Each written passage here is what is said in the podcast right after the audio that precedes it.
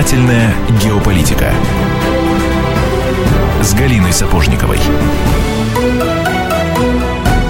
17 часов 5 минут, время московское. Вы слушаете радио «Комсомольская правда». Антон Челышев у микрофона. С огромным удовольствием приветствую Галину Сапожнику, обозревателя «Комсомолки». Галя, добрый вечер. Добрый вечер. А, итак, сегодня мы запланировали разговор о женщинах. Но не о женщинах вообще. Главное, ново, да. Да, очень ново. Очень приятно. Ну, кстати, не уверен насчет приятности вот этого сегодняшнего разговора, но рано или поздно мы должны были а, об этом поговорить. Мы, если в общем, наверное, поговорим о вкладе, в кавычках, дам, а, занимающих ответственные посты, в нынешнее положение дел в мире.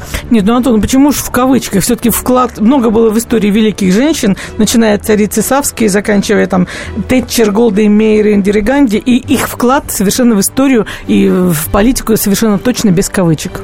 Хорошо. Ну тогда, э, как насчет тех дам, которые сегодня, которые вот не в прошедшем времени, а в настоящем? Ну, измельчали дамы, несколько измельчали. Смотря кого ты имеешь в виду, вот, когда я была совсем еще начинающим журналистом, у меня одно из первых интервью было с, с министром обороны Финляндии Элизабет Рен. Так вот, она была блистательна. Но когда спустя э, четверть почти века ее коллега в Литве Раса Юкня Веченин, э, про прочитав в интернете какую-то билиберду, написала серьезную колонку о том заголовком Литву посетила известная российская шпионка Галина Сапожникова, я несколько усомнилась вообще в профессионализме э, вот этой дамы, поскольку все-таки, если дама министр, у нее должны быть свои службы, которые в состоянии отличить спецагента от журналиста, не правда ли? Согласен. Давайте, давайте представим еще одну женщину прекрасную. Это э, наш сегодняшний гость, э, философ, общественный деятель Ольга Зиновьева. Ольга Мироновна, здравствуйте. Здравствуйте. Давайте, может быть, принято считать, не знаю, может, я ошибаюсь, поправьте меня, что вот роль женщин э, в том, что происходит в мире, возрастает. Я сейчас имею в виду количество женщин, занимающих ответственные посты.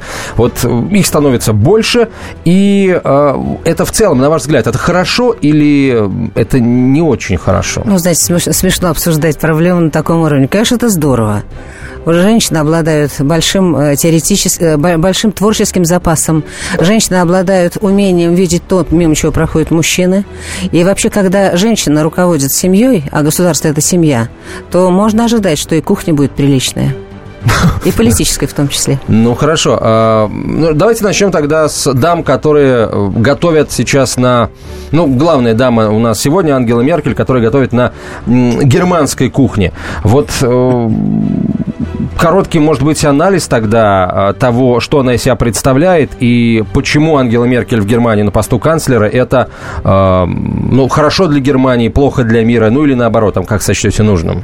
Ну, с самого начала, когда Меркель оказалась на вершине власти э, в Германии, естественно, весь народ за нее так очень э, с большим энтузиазмом и голосовал, и э, все реагировали очень положительно. Э, на нее возлагали именно те самые надежды. Наконец, э, на политическом горизонте, на политической платформе появился человек трезво мыслящий, обладающий определенной харизмой, и потом женское начало. Это было как-то симпатично.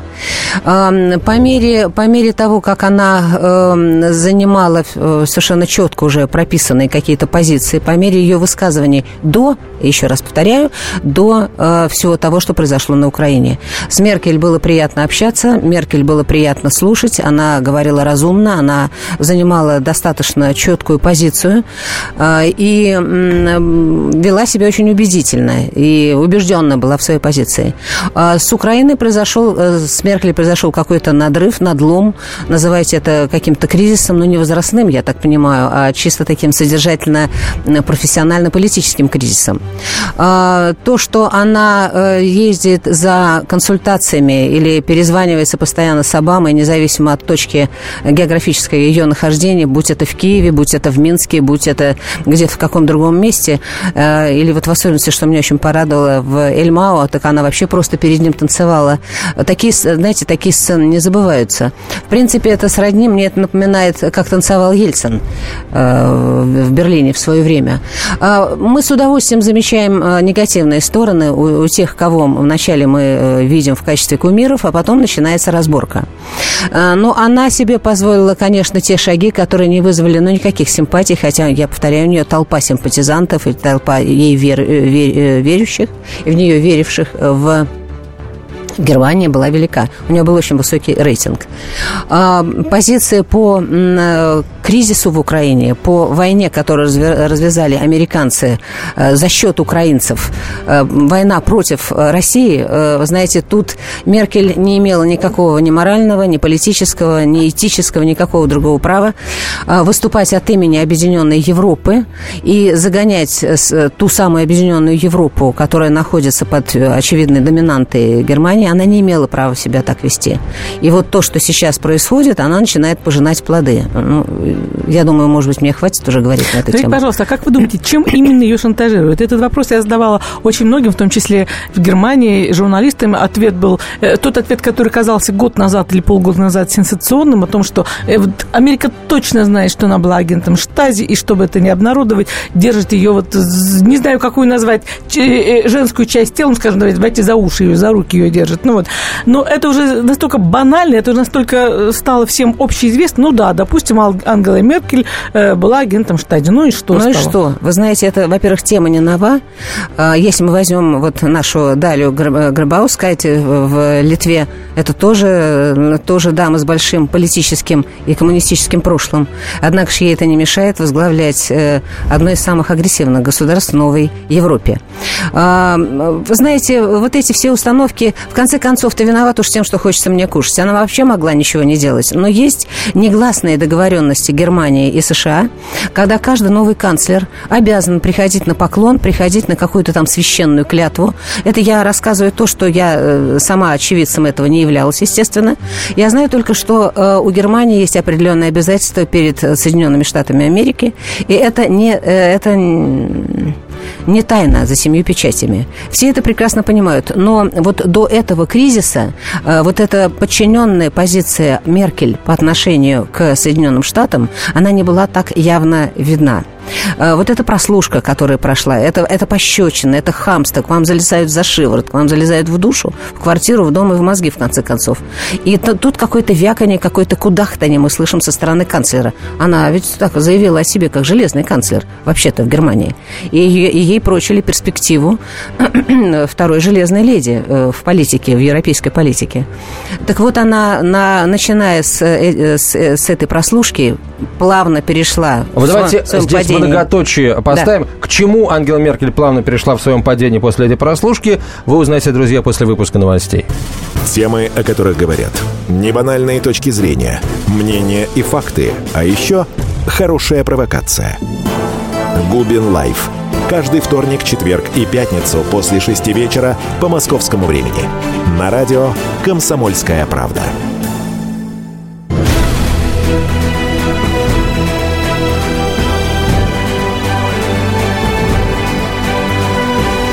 Занимательная геополитика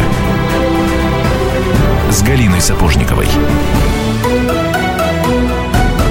17.17 в российской столице. Комсомольская правда. Прямой эфир. Галина Сапожникова, я Антон Челышев. И наш гость Ольга Зиновьева, философ, общественный деятель. Ольга Мироновна, итак, э, давайте опустимся вот на дно э, падения Ангелы Меркель, на котором она сейчас продолжает пребывать, или она, так сказать, как та экономика мировая оттолкнулась и вверх пошла?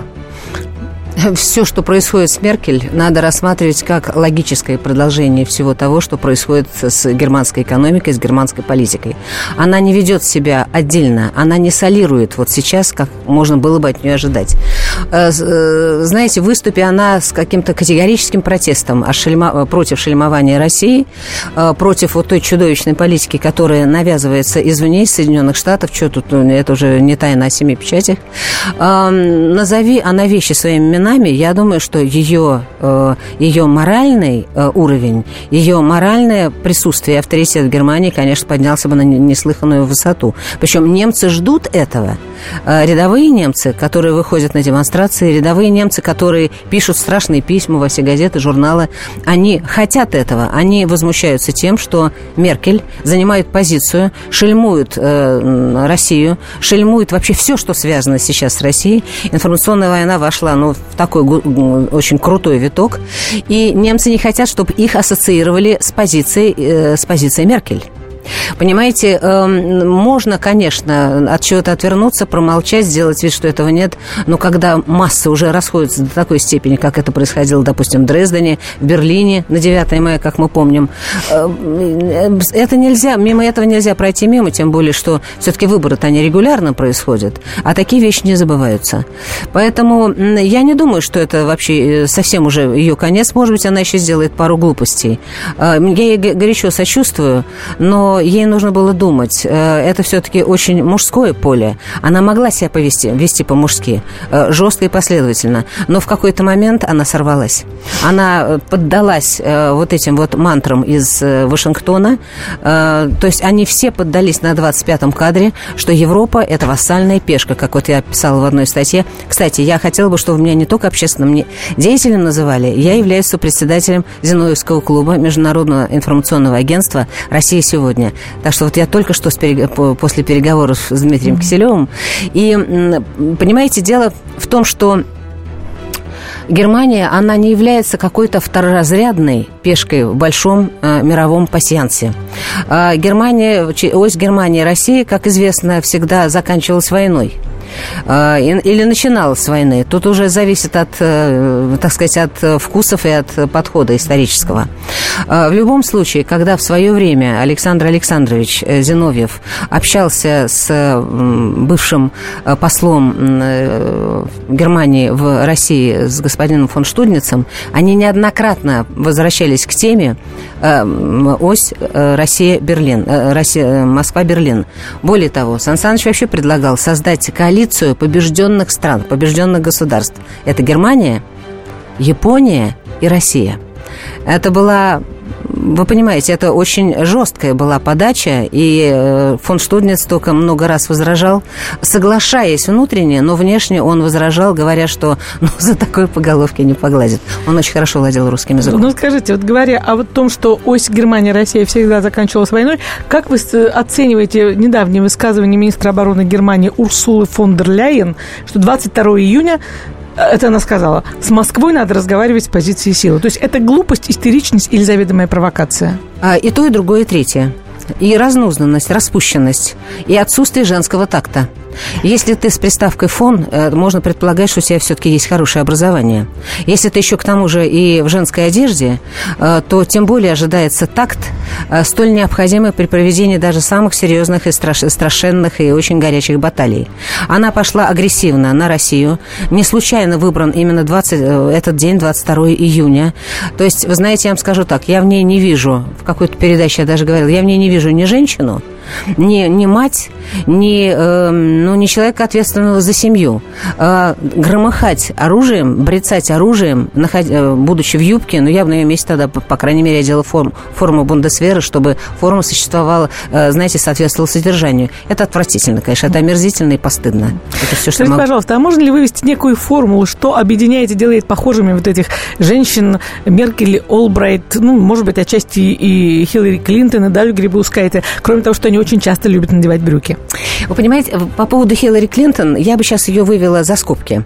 У меня вот эта вот троица не святая, вот они как-то так у меня хорошо скомпоновались, и я могу только так сказать, как говорят немцы, федамт нохмаль, э, проклятое коммунистическое прошлое. Что касается вот Грибаускайта и, э, и Меркель, ну, то это настолько очевидно вылезает, тут такие уши, это уже на генетическом уровне. То есть страсть, с которой они э, служили Советскому Союзу, служили советским идеям, я говорю, это не как оценочный, так сказать, момент, а я отдаю должное их э, деятельности, так сказать, в исторический период до перестройки, да, а, и та, и другая совершили, э, прошли очень хороший партийный путь, и та, и другая э, преподавали и учились в высшей партийной школе. Туда просто так с улицы никто попасть не мог. А для пикантности у нашей любимой Дали, у нее дедушка был НКВДшник, э, папа был партизан или что-то такое в этом духе.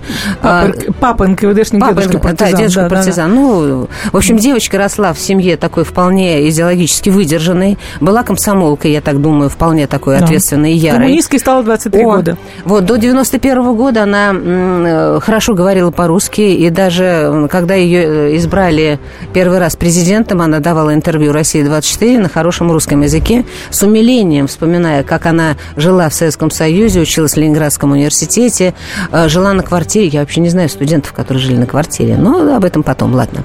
И э, любила кушать блины с икрой. Мне вот тут вот я, когда это прочитала, вы знаете, просто да. я посочувствовала ей. Вот все-таки вот это проклятое коммунистическое прошлое заставляли ее любить.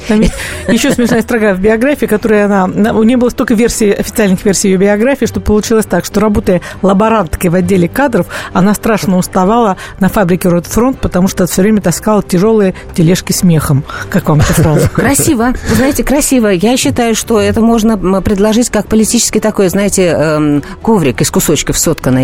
Эм, тут главное врать дальше, врать больше и врать громче. И не останавливаться, не извиняться и не робеть. Вот это вот этим дамочкам, э, вот это, эти способности им удаются э, лучше всего. То есть я, я сравниваю, я возвращаюсь к, по литературному образу, возвращаюсь к Оруэллу, 1984 году. Вы помните, там, ну, когда э, объявлялась война Запада с Востоком, потом Юг с Западом, Юг с Севером, или там были разные варианты. И самое главное, там существовало Министерство правды – главной задачей которого было индоктринирование населения, доведение его в минуты, э, двухминутка ненависти до такого состояния, чтобы он верил в то вранье, в ту ложь и вообще в ту чушь, которая навешалась им на уши и вводилась им в сознание. Вот в этом плане э, наши девочки постарались, наши девочки прониклись всеми этими идеями. Э, но мне было бы стыдно все-таки, вы знаете, так вот менять свою кожу, но это же не змея. А, в общем-то, получается, да, в какой-то мере. Эти змейки политически сменили свою шкурку, не один раз.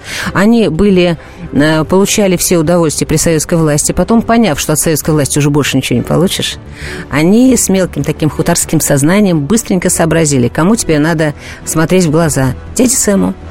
Они получают свои политические бонусы, которые очень хорошо оплачиваются. Отрабатывают. Ну, художеское э, сознание понятно в, отношении Дали Грибускайте и отношении... Вайрвики Фрейберги, экс-президентши, э, э, экс-президентши Латвии. Ну, а Меркель-то, ну, все-таки Ну, а что Германия. Меркель? Вы меня простите, ради бога, Германия это тоже хуторские хозяйства. Германия это тоже маленький мещанин. В основном это, это же не э, родовитые дворянские семьи. Ну что вы, она из очень заурядной, из очень простой семьи. И э, путь, все ее пути восхождения, вот те претензии, вернее так, то, э, та тайна, за что ее держат э, в повиновении, нет такой тайны. Знаете, нет такой специальной тайны. Вот есть такая договоренность делать вид, что э, за тобой стоит какое-то чудовищное преступление века, и ты вот так вот тебя держит за горло, и ты поэтому вынужден идти на поводу у этой у этой руководящей силы в нынешнем мире.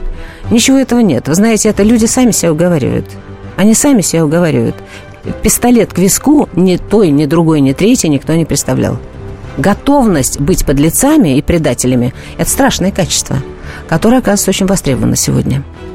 Ну, слушайте, есть такая вещь, э, как, скажем так, вербовка, да, ну, кого-то там по идеологическим мотивам, кто-то кто-то сам пришел, сказал, возьмите меня, как, наверное, в случае с нашими героинями. А у меня вопрос тогда относительно нашей страны. Как получилось так, что мы э, просмотрели, проглядели а, тот момент, что наши вчерашние союзники начали, а, повернулись к нам затылком и начали смотреть в рот тем, кто на Западе. Вот мы могли что-то сделать или нам было не до того, нам надо было страну спасать, я сейчас 90-е годы имею в виду. Вы знаете, Вопрос прозвучал. Ольга да. Мироновна, давайте ответ, ответ после короткой рекламы Хорошо. и выпуска новостей. Говорим мы о женщинах в большой политике. В нашей студии философ, общественный деятель, сопредседатель, э, сопредседатель э, Зиновьевского клуба Международного информационного агентства России Сегодня Ольга Зиновьева. Специальный проект «Радио Комсомольская правда». Что будет? Сегодня мы говорим о том, что будет завтра – Ведущие эксперты и политики в прямом эфире делают свои прогнозы на будущее в программе «Что будет?». Каждый вторник с 19 до 21 часа по московскому времени на радио «Комсомольская правда». В эфире Владимир Сунгоркин и Александр Яковлев. Что будет?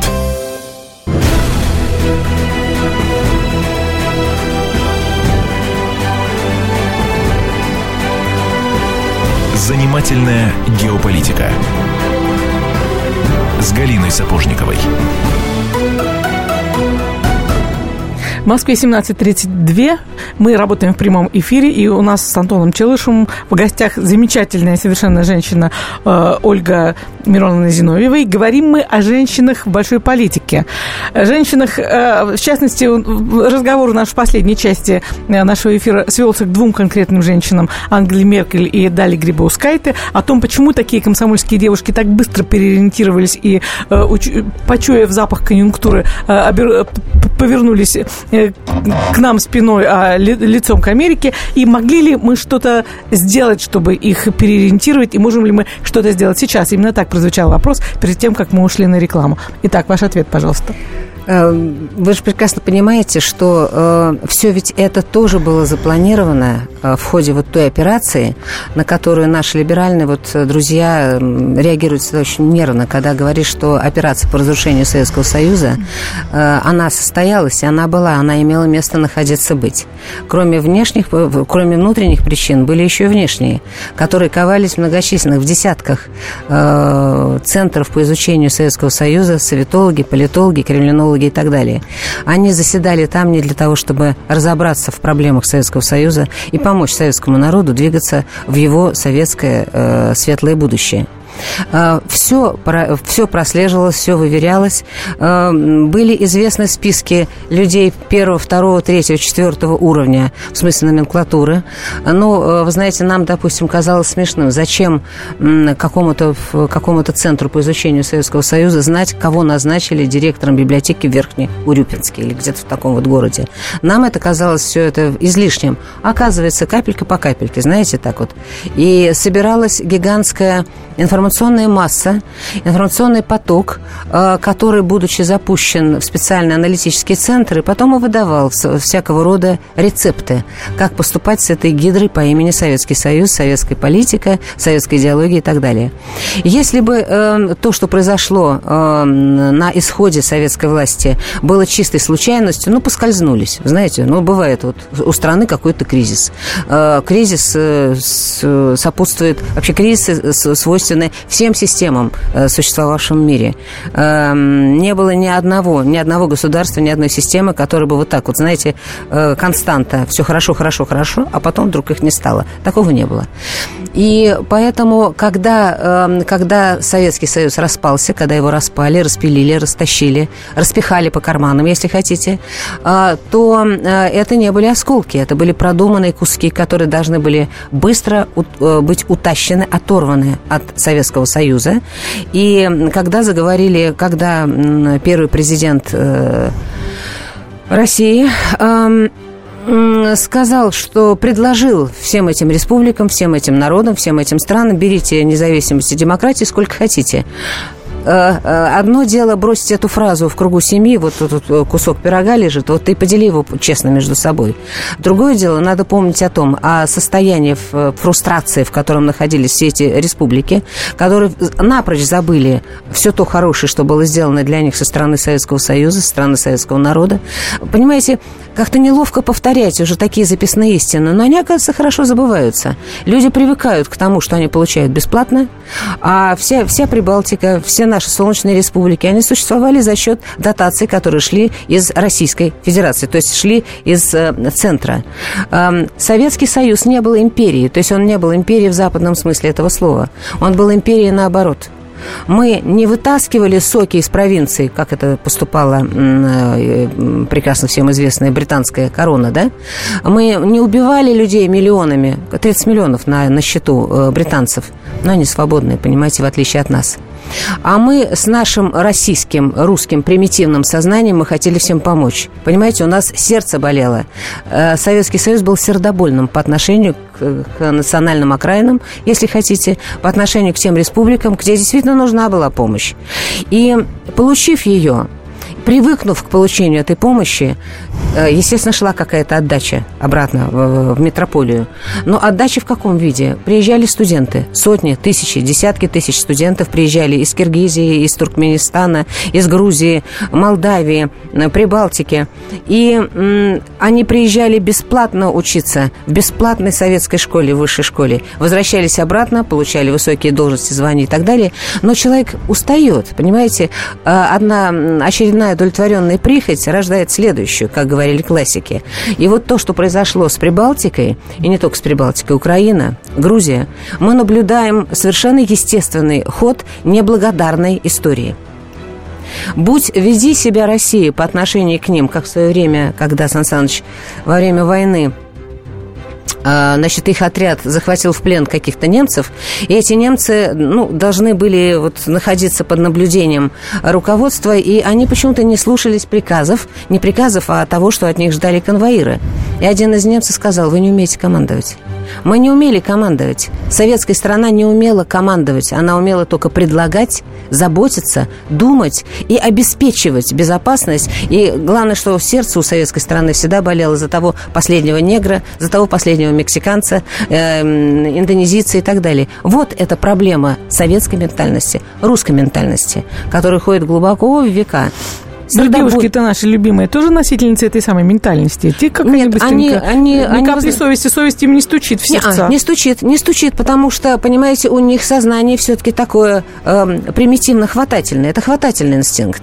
Они поняли, что действительно Советский Союз, Советского Союза уже нет, Россия уже ослабла, Россия занимается своими собственными проблемами, плохо занималась своими собственными проблемами. В этот момент, вместо того, что слушать э, рекомендации тех людей, которые понимали, что происходит недопустимое.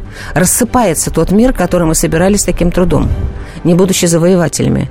И вот в тот момент, когда э, российская пропаганда, советская пропаганда практически прекратила жить, прекратила существовать, э, все то, что было за океаном, было вброшено в полной мере в полной силе. И с удовольствием брошено в сознание людей, готовых... Э, они были готовы поменять на что? Э, быть или иметь. Им не надо было быть, им хотелось всем иметь. Я помню вот эти первые заходы я очень коротко сейчас. Э, первые приезды э, пенсионеров из ГДР, когда они пересекали... Пенсионерам можно было ездить в ФРГ. И когда они пересекали границу ФРГ, им всем и каждому давали по 100 марок.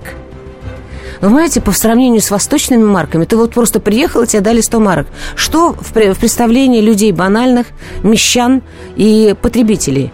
Так это я просто приехал, получил 100 марок, а что будет, когда мы объединимся? Все. Желудком люди думают, желудком.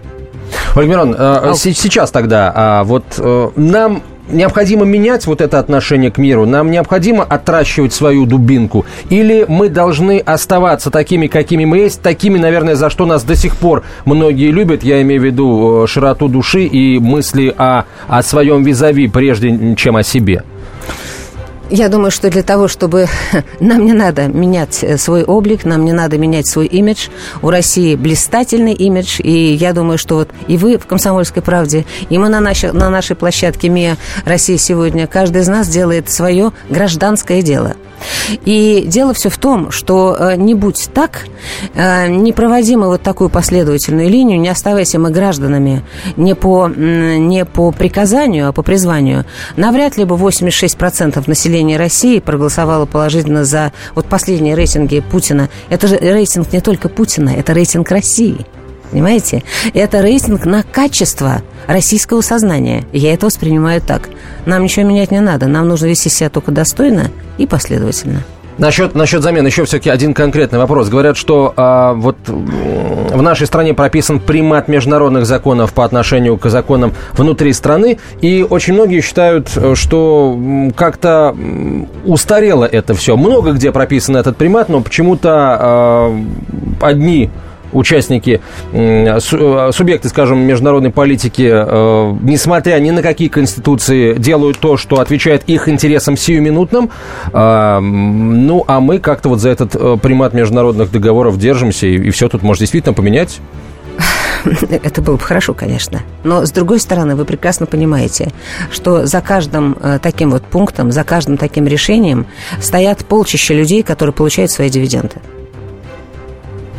Сатусеса. А, не знаю французского, а, мы сейчас переведем, да, пока будет идти реклама и выпуск новостей. На самом деле, до них еще минута. Я бы хотел а, попросить поговорить о, о Хиллари Клинтон, потому что вполне вероятно, вслед за первым темнокожим президентом у Соединенных Штатов появится первый президент в юбке или, может быть, в брюках. Я, кстати, не помню, в чем Хиллари, как правило, появляется. В брюках, в брюках, в брюках да. Брюках, вот что это будет за женщина на посту, что это будет за хозяин, хозяйка овального кабинета. Ну и, э, конечно, можно э, пошутить, посмеяться и поговорить о том, каким, каким будет первым ледем будет э, Билл Клинтон. Вот. Но мы совсем, кстати, не поговорили о других категориях женщин, которые в политике. Вот. Может быть, не самых умных женщин. В Южную Америку не съездили там и Кристина Фернандес де Киршнер, и Мишель Бачелет, и Дилма Русев. В общем, все про все у нас совсем немного 11 времени. минут. Да. Мы начнем их тратить ровно через 4 минуты после рекламы и новостей. Если всех экономистов выстроить в одну линию, они все равно будут показывать в разные стороны. Верное направление знает доктор экономических наук Михаил Делякин.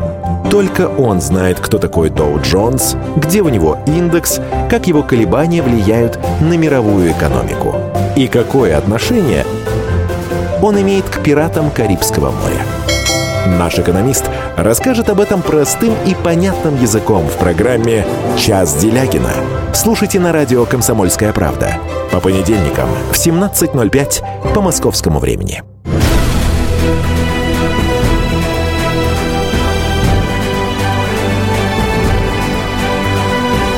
Занимательная геополитика с Галиной Сапожниковой. Итак, друзья, мы продолжаем, и вернее заканчиваем. В Москве 17.47. И у нас с Антоном Челышем в гостях Ольга э, Зиновьева, Ольга Мироновна. Э, мы, вот я бы что предложила сейчас сделать вот какой разворот. Э, давайте немножко систематизируем женщин, о которых мы сегодня говорим. Женщин в большой политике. Мы говорили о, о таких комсомольских тетеньких таких перекрасившихся, таких вот э, женщинах в брюках, таких вот мужиков, по сути, да.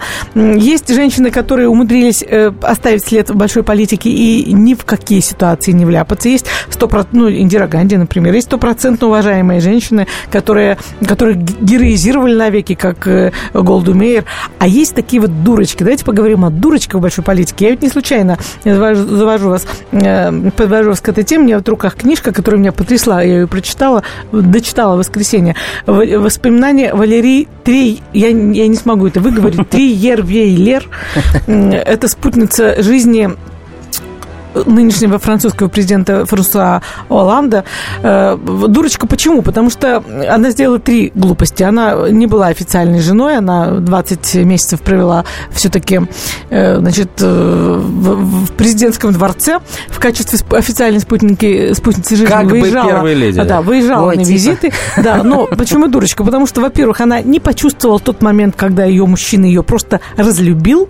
Во-вторых, она уверовала в то, что это именно она сделала его президентом. Это главная, конечно же, ошибка. И в-третьих, написала еще об этом и книжку. Я была в сильном раздражении, прочитав эту книжку, и думаю, боже, боже ж ты мой, боже, как, как же вовремя тебя вообще оттуда выставили. Но это не единственный, естественно, пример не очень умных дам, которые попадают в большую политику. Я говорила вам, называла имя Рас Юкнявичине, фантастический экс-министершей обороны Литвы. Ну, таких вы наверняка можете продолжить этот список.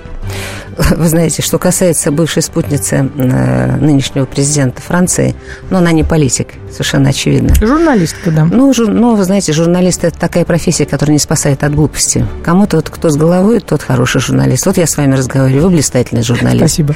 И э, я не буду уже рассыпаться дальше в комплиментах, но это совершенно очевидно. Вы везете великолепную рубрику, вы везете клуб. Галин, Спасибо вам за это. Я смущена, продолжаем, да. Что касается э, такого силового момента, ментально-силового момента, да, конечно, можно привести э, Маргарет Тэтчер, пожалуйста. Э, человек с такой жесткой, жесткой репутацией, но безукоризненной репутацией. Если вот мы, ну, кого бы сейчас такого вспомнить, про кого бы хотелось хорошо сказать. Кстати, а почему мы из нашего советского прошлого не вспомнили Фурцеву, Екатерину Фурцеву? Было дело. Политик, политик, э, то, что она проводила на э, уровне культурной политики, это действительно удавалось не каждому, не всякому. Она умудрялась в какой-то нужный момент сказать правильное слово, запрещая разрешить. Знаете, вот это, это и есть политика и дипломатия одновременно я даже не знаю, про кого бы... А, ну, можно вот э, среди таких вот, э, таких очень серьезных, злых теток назвать Кандализу Райс. Она не мой... Э, то есть кумир? она не мой кумир никоим образом, но я отдаю должное ее, э, ее э, собранности, ее спортивности. Э, тетка музыкальная, она на фортепиано играет. Естественно, я поэтому на нее обратила не в последнюю очередь внимание. Э, настоящий дипломат. Она, она была потрясающим госсекретарем. Э, потом... Э, Мадлен Олбрайт. Она тоже не... Я ей не симпатизирую. Э, поражаюсь от ее способности, как она предала э, Сербию, которая приютила ее вместе с семьей. Иначе бы гореть ей, к сожалению, как говорят в таких случаях, она бы провела остатки своей жизни, успев, не знаю, о чем-то вспомнить, она бы оказалась в концлагере в печке. Ее спасли, ее спасла Сербия, ее спасла эта страна. Больше кощунственной неблагодарности, чем выдала наша Мадлен, это просто трудно себе представить. В особенности вот в тот период, страшный период э, вероломного нападения натовских войск и бомбежек Югославии. А, Кого, в кого бы Тимошенко можно... мы к какому разряду отнесем? Умниц, дурочек, истеричек ну, знаете, или кого? Вы знаете, барышня с косой я не хотела бы распространяться про нее, потому что, ну, это откровенно, знаете, тут э, выступ, вступают уже в силу э, какие-то такие финансовые элементы поведения, которые... Хуторское сознание. Хуторское да, сознание, да. разумеется. А, и, ну, тетка дорвалась до власти, и в какой-то момент она, конечно, тоже передержала. И когда ее выпустили на свободу, э, благодаря, вследствие или вопреки вот всему тому, что произошло в Украине, на Украине, на Майдане, ее популярность, как заметили, быстро поникла. Значит, она непродуманно, непродуманно себя вела. И ну, хотя ситуация, конечно, была не из простых, что и говорить. А, теперь, э, кого бы я еще хотела назвать в качестве образца для подражания? Знаете, мне как-то даже сейчас трудно. Трудно. Я могу назвать э, э, писателей, допустим, да, вот вы говорили Индира Ганди, да, пожалуйста, образец. Мать Тереза, это не политика, но это такая, это та сила духовности, которая любую политику за пояс заткнет. Так, давайте, может быть, поговорим э, еще об одной даме. Мы, э, собственно, обещали поговорить о Хиллари Клинтон и о том, каким она будет президентом, если она, а, выиграет праймерис, б, э, выиграет, э, собственно, у республиканского кандидата на э, итоговом голосовании. Ну, что я могу сказать? Конечно, Мавр сделает свое дело, я имею в виду Обаму, и он уйдет. Э, вместо него будет как кто-то другой президентом. Меньше всего я обрадовалась бы, если бы этим президентом стала Хиллари Клинтон. Дело не в том, что она умеет носить и юбку, и брюки. Э, дело не в том, что ее муж превратится, как вы хорошо сказали, в ледю. Господина, господина, да, в первый, э, в первый ледь. Дело не в этом, а в том, что она уже сейчас из, из ее предвыборной эм, программы программы совершенно очевидно э, слышны брецающие моменты. Э, эта тетка пойдет на все. Она уже закусила у дела. И я так понимаю, что в ее возрастной фазе э, ей не остается ничего другого. Она не может быть миролюбимым. Она не может вести себя как голубица. Тем более она уже проявила свои симпатии в отношении представительницы женского пола. И поэтому ждать от нее чудес не приходится. Я имею в виду чудес рассчитывать на полноправное, полноценное Э, содержательное и взаимовыгодное сотрудничество э, с американской э, администрации просто не приходится. Это будет печальный выбор для Америки. Америка и так находится в глубоченном кризисе, а Хиллари доведет ее до конца. А, кстати, Хиллари, она... Вот говорят, что Хиллари может стать орудием там в чьих-то руках капитала глобального со, со, штаб, со штаб-квартирой в Соединенных Штатах или кого-то еще. А она, а, учитывая все факторы, которые вы назвали, она вообще может дать себе, а, позволить кому-то собой управлять? Ну, если это будет интересно, она же прагматик. Человек в американской политике, э, романтиков я не знаю. Даже тех, кого убивали, все равно это не был романтизм, да? А Хиллари Клинтон, она не романтик, это точно. Она позволит собой руководить в тот момент, когда ей это окажется выгодным. Вот и все. То есть, знаете, тут это Ничего нового в этом нет. Она будет способна пойти... Вы знаете, тот молодой человек, который у обормотов на улице в Штатах собирал подписи, не пора ли бросить бомбу в сторону Советского, в сторону России. А, ей же ничего не стоит подписаться под этой, э, под этой петицией. Самое страшное, что у них мозги заменяются, как, знаете, как вот, вот вставили э, в коробочку, потом заменили коробочку. Это очень страшно. Это очень страшно. Она будет готова э, озвучить любую программу. Хиллари Клинтон не будет подарком в наших международных отношениях, в особенности в отношении с Америкой. Мое глубокое убеждение, к сожалению. То есть пусть лучше кандидат республиканец, но не Хиллари Клинтон. Или пусть лучше э, праймерис у демократов выиграет э, мужчина.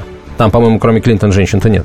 Вы знаете, что касается вот такого гендерного подхода, э, мне все равно, кто будет президентом. Мне хотелось бы, чтобы на месте американского президента оказался человек, отвечающий за свои поступки, э, умеющий взвешенно подходить к принятию решений, без огульного отношения ко всему тому, что происходит за океаном, и понимающий степень риска, степень опасности мира, в котором мы живем. Э, то, что Америку отделяет с одной стороны Атлантический океан, с другой Тихий, от всех проблем, которые они порождают на всех остальных континентах, не дает им права забывать о том, что, знаете, как аукнется, так и откликнется. Откликнется может очень серьезно. А вот сейчас я очень коротко, буквально двумя предложениями новость из Еревана. Вполне возможно, э, Армения станет темой нашей следующей программы, хотя все, все может быть. В общем, митингующие против повышения энерготарифов в Армении вновь стекаются на проспект маршала Баграмяна в центре армянской столицы часть активистов собираются устроить шествие для оповещения о начинающемся митинге, а, сообщают а, российские средства массовой информации. Будем внимательно очень следить за развитием событий. А, говорим большое спасибо нашей гости Ольга Зиновьева, философ и общественный деятель, сопредседатель Зиновьевского клуба Международного информационного агентства «Россия». Сегодня Галина Сапожникова, обозреватель «Комсомольской правды». Меня зовут Антон Челышев. До свидания. Великая шахматная доска в прямом эфире – страны и народы – всего лишь клетки и пешки. Короли и дамы в борьбе за мировое господство. Обозреватель комсомольской правды Галина Сапожникова вместе с политологами, социологами и историками дает оценку этим партиям в специальном проекте радио «Комсомольская правда. Занимательная геополитика». Каждую среду в 17.05 по московскому времени.